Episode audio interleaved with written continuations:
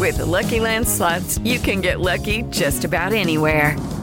This is your captain speaking. Uh, we've got clear runway and the weather's fine, but we're just going to circle up here a while and uh, get lucky. No, no, nothing like that. It's just these cash prizes add up quick. So I suggest you sit back, keep your tray table upright, and start getting lucky. Play for free at LuckyLandSlots.com. Are you feeling lucky? No purchase necessary. Void where prohibited by law. 18 plus terms and conditions apply. See website for details. Some areas of our country are doing very well, others are doing less well. It will probably, unfortunately, get worse before it gets better. 有说佢哋话系记者，但系实际上系咪咁简单呢？我哋亦都需要 From this evening, I must give the British people a very simple instruction. You must stay at home. We can no longer, from today onwards, be proud. We can no longer sit back and remain silent on the senseless, unlawful killings, sly racism of another human being based only on what?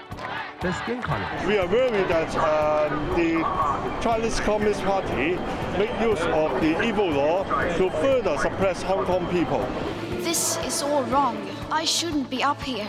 I should be back in school on the other side of the ocean. Yet, you all come to us young people for hope. How dare you? Hi, everyone, and welcome to Where We Are with Nina Zoe Porter, your breakdown of all the key events in the world from the past seven days, all in one bite sized podcast. For today's episode, here's what happened in the world this week. But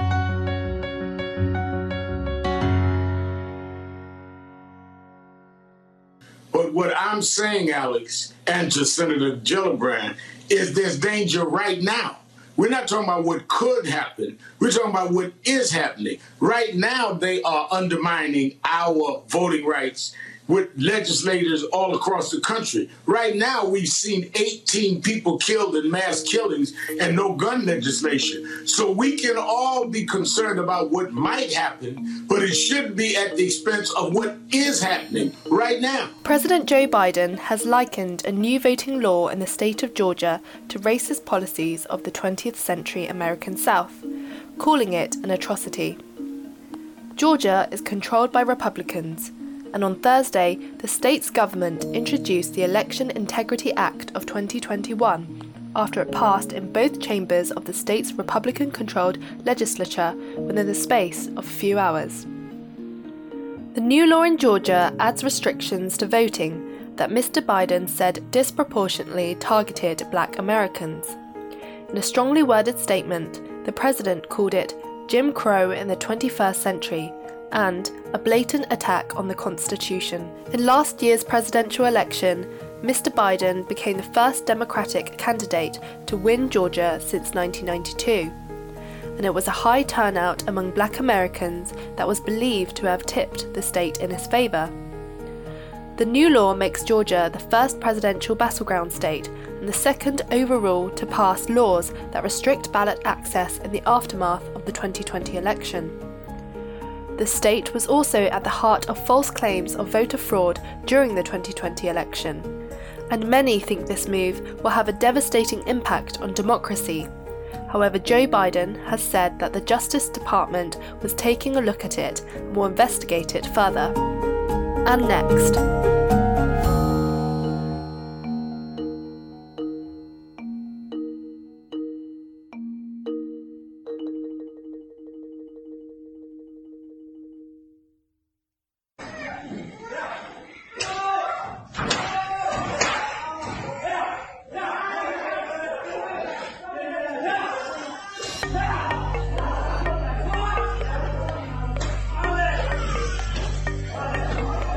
According to local media reports, at least 50 people have been killed across Myanmar after security forces opened fire on protesters.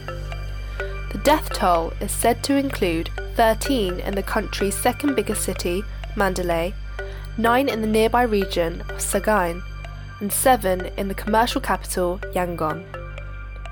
The shootings came as a rebel leader told Sky News that Myanmar's armed ethnic groups will not stand by and do nothing if the military continued to kill demonstrators.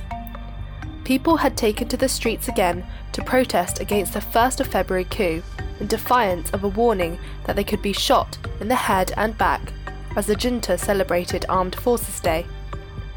Dr. Sasa, the disbanded Democratic Parliament's special envoy to the UN, said, Today is a day of shame for the armed forces. The military has increased its brutal repression and must be held to account.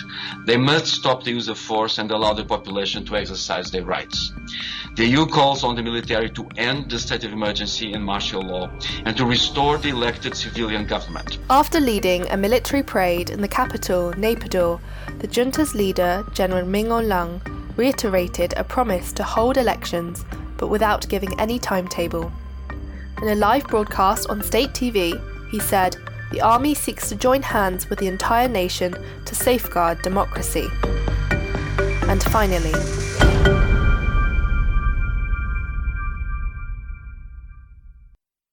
Let me say that, uh, number one, uh, UN Resolution 1718 was violated by those particular missiles that were tested.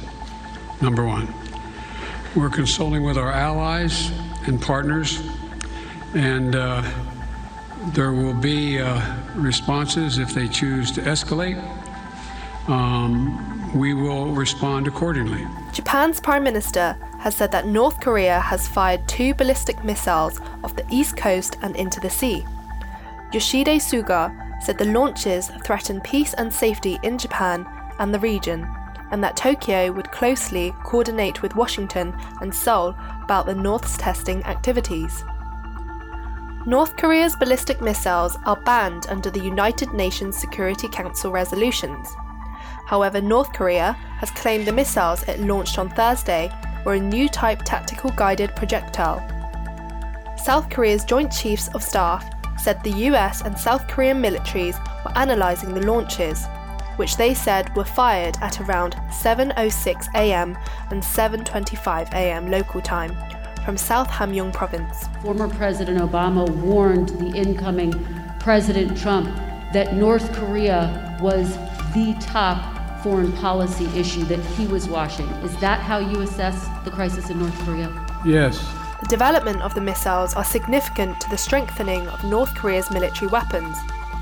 However, the launches could pose a challenge to US President Joe Biden, whose administration has yet to meaningfully engage with the nation. Launches come a day after American and South Korean officials said the North had fired short range weapons, presumed to be cruise missiles, into its western sea over the weekend. The United States Military Pacific Command said they are monitoring the situation and consulting with allies.